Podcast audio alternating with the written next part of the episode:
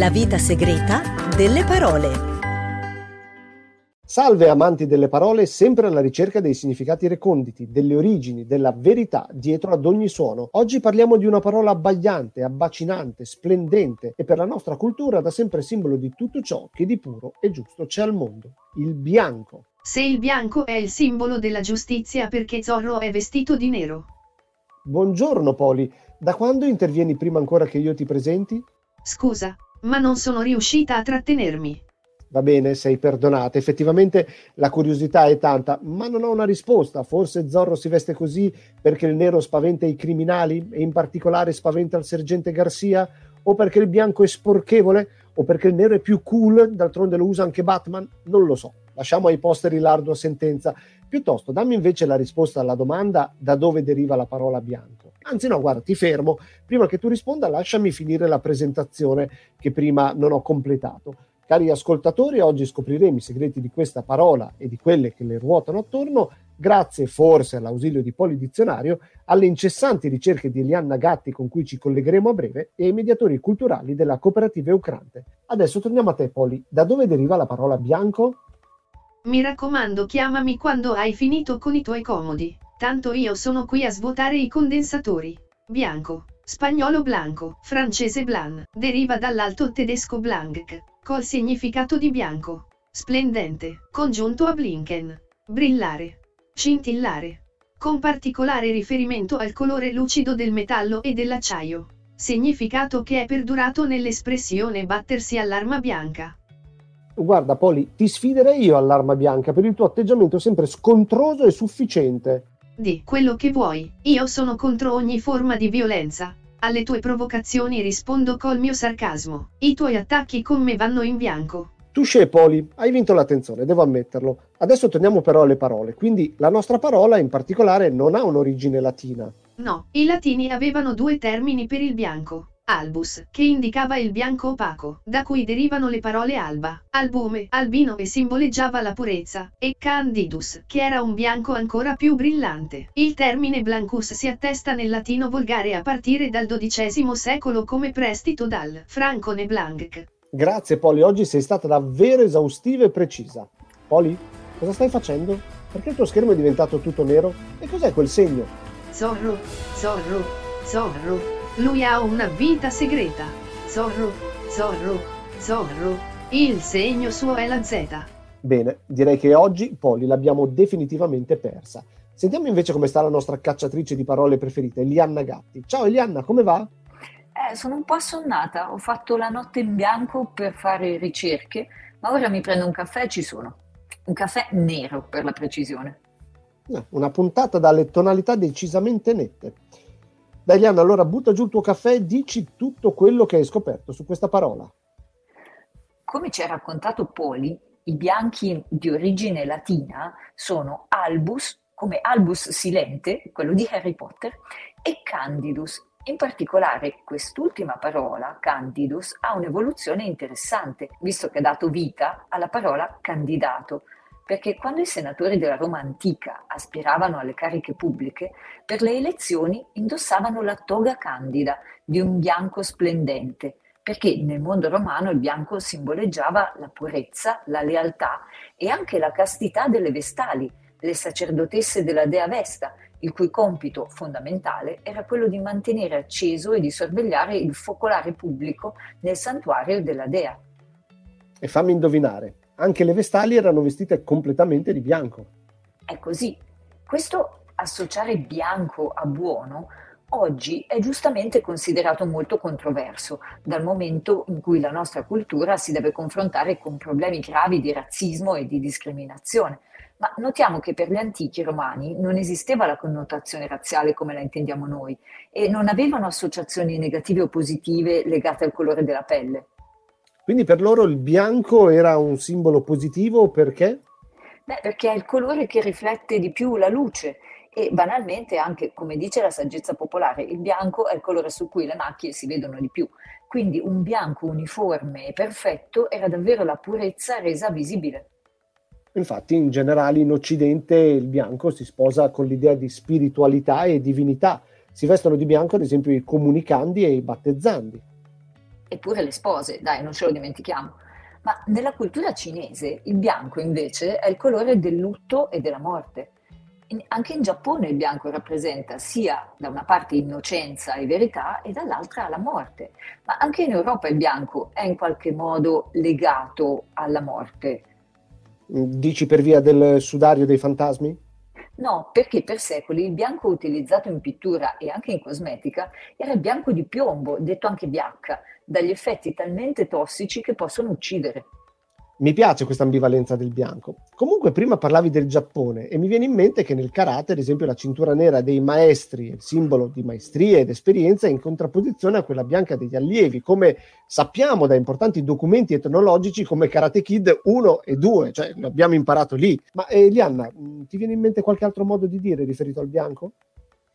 C'è l'imbarazzo della scelta, per esempio ti posso citare le voci bianche che sono quelle dei bambini che non hanno ancora raggiunto l'età in cui si verifica la muta vocale, oppure ti posso dire di darmi carta bianca, cioè di far fare praticamente tutto a me senza mm, gestire più tu questo podcast. Che ne dici? Beh, che più o meno è quello che fai, io porto solo la mia voce in modo così parassitario, ma mh, mm, invece il presidente americano no, che vive nella Casa Bianca non si chiamerà così semplicemente perché è tutta bianca.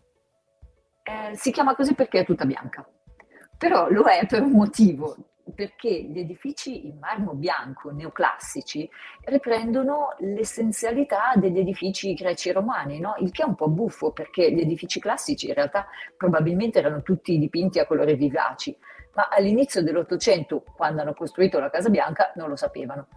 E in generale il bianco della Casa Bianca vuole anche associarsi con la luce, con la semplicità, con questa idea di giustizia, eccetera. Beh, in effetti non mi fiderei molto di un presidente che vive nella casa nera, a meno che il nostro presidente fosse Sauron, in quel caso sì. Però Stefano, c'è una tradizione culturale e religiosa in cui il bianco e il nero convivono. Sai qual è?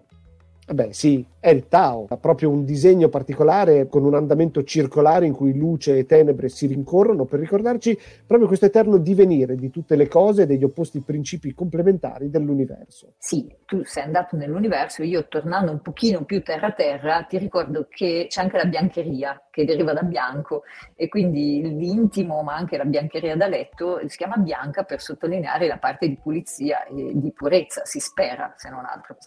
Sì, speriamo esatto, che rimangano pulite e pure il più a lungo possibile. Però quindi mm, fammi capire, nella saggezza popolare tutto ciò che è bianco è bello? Sempre? Sembra un po' forzata come idea. Eh, in realtà no, ci sono anche usi negativi naturalmente. Se qualcuno sbianca, diventa pallido, non sta molto bene.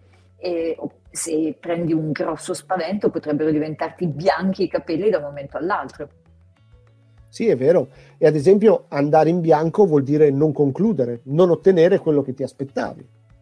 E poi c'è la morte bianca, che può essere quella per assideramento, dal colore della neve e del ghiaccio, ma anche quella sul lavoro. E in questo caso il bianco vorrebbe dire l'assenza di una mano direttamente responsabile dell'incidente anche se delle responsabilità poi, lasciamelo dire, di solito ci sono e come. Invece in alcune locuzioni l'uso di bianco si contrappone semplicemente a qualcosa che è normalmente scuro, come ad esempio la mosca bianca, che è qualcosa di molto raro. La mosca bianca è tipo la mosca che sta intorno alla pecora nera, giusto? Potrebbe. Ma e cosa mi dici Stefano delle notti bianche? Ah, dici quelle passate a preoccuparsi, oppure quelle dopo la cena di Natale in cui si cerca di digerire, o quelle quando si studia per gli esami?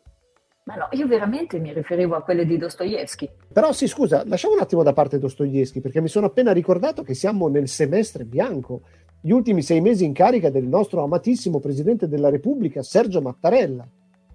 Va bene, se preferisci la politica a Dostoevsky, intanto mi dispiace per te. Ma comunque ti citerò la scheda bianca, che è quella che viene imbucata senza esprimere una preferenza, e la fumata bianca, che indica l'elezione del Papa. E poi, già che ci sono, ti citerò anche un pragmatico proverbio toscano, che dice che anche le mucche nere fanno il latte bianco, che è come dire che è meglio badare alla sostanza e non all'aspetto. Così adesso mi fai sentire in colpa per Dostoevsky, che io amo tantissimo. È vero, ho commesso un delitto e mi merito un castigo Comunque, potremmo andare avanti per ore con questa puntata. Mi viene ad esempio in mente che un quaderno bianco è un quaderno ancora nuovo e mai usato, o imbiancare vuol dire dipingere le pareti di casa.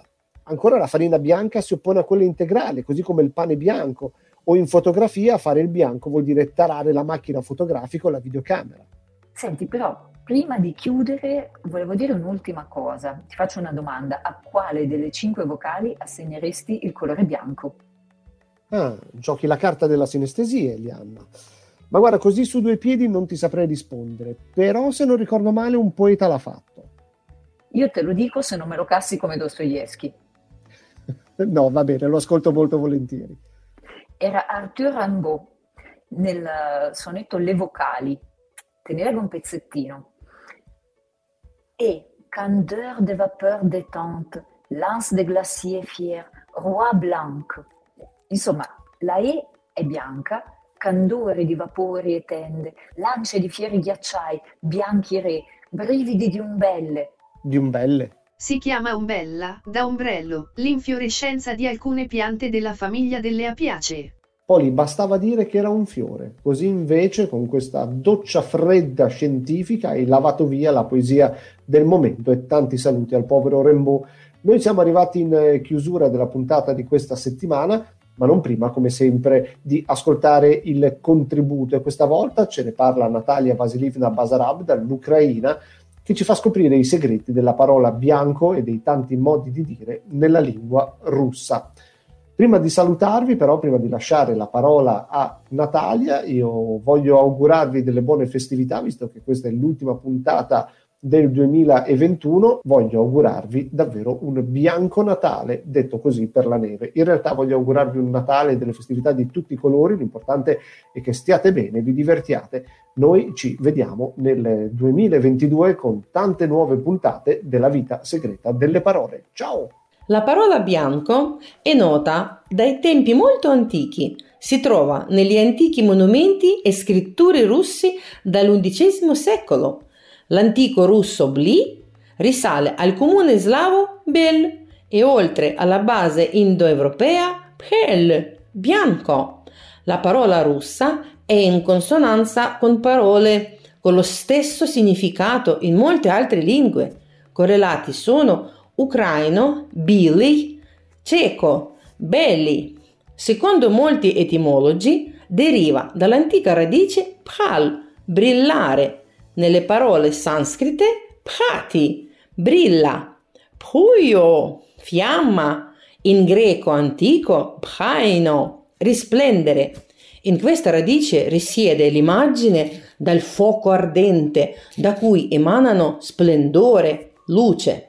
La frase così stabile come luce bianca, incandescente, conferma la parentela delle idee popolari sulla bianchezza, la luce e la combustione. La parola bianco è molto usata dai russi come pane bianco, белый хлеб, pane di grano fatto con farina di alta qualità, usato solo dai nobili o ricchi. Una persona che si distingue notamente dagli altri, a differenza di quelli che lo circondano chiamano corvo bianco, bielea varona, non pecora nera. Il periodo più bello e più romantico dell'anno a San Pietroburgo sono le notti bianche d'estate, quando il crepuscolo serale si trasforma direttamente nel mattino. Nei primi anni del potere sovietico, durante la guerra civile, 1918-1920, per opporsi al regime sovietico, nasce la Guardia Bianca, Белая Guardia, Белогвардейцы, l'esatto contrario di Armata Rossa, Krasnaya Armia. Anche il nome del paese, Bielorussia, è dovuto al colore dominante dei vestiti e dei capelli dei residenti locali. Sul territorio si, tro- si coltiva il lino, se parliamo di alcolici, basta dire Bielinkaya, bianchina, e tutti capiscono che si tratta di vodka. Per mostrare la simpatia verso un uomo, la donna può invitarlo a ballare la danza bianca, Белый tanez, senza timore, cucito con filo bianco, hm. scelta белыми нитками, ovvero ciò che grossolanamente contraffatto. Il fungo più pregiato del mondo è porcino, il re dei funghi. Il re è qualcosa di positivo, buono, associato al bene. Per questo lo chiamano fungo bianco, belly grip. La vita segreta delle parole.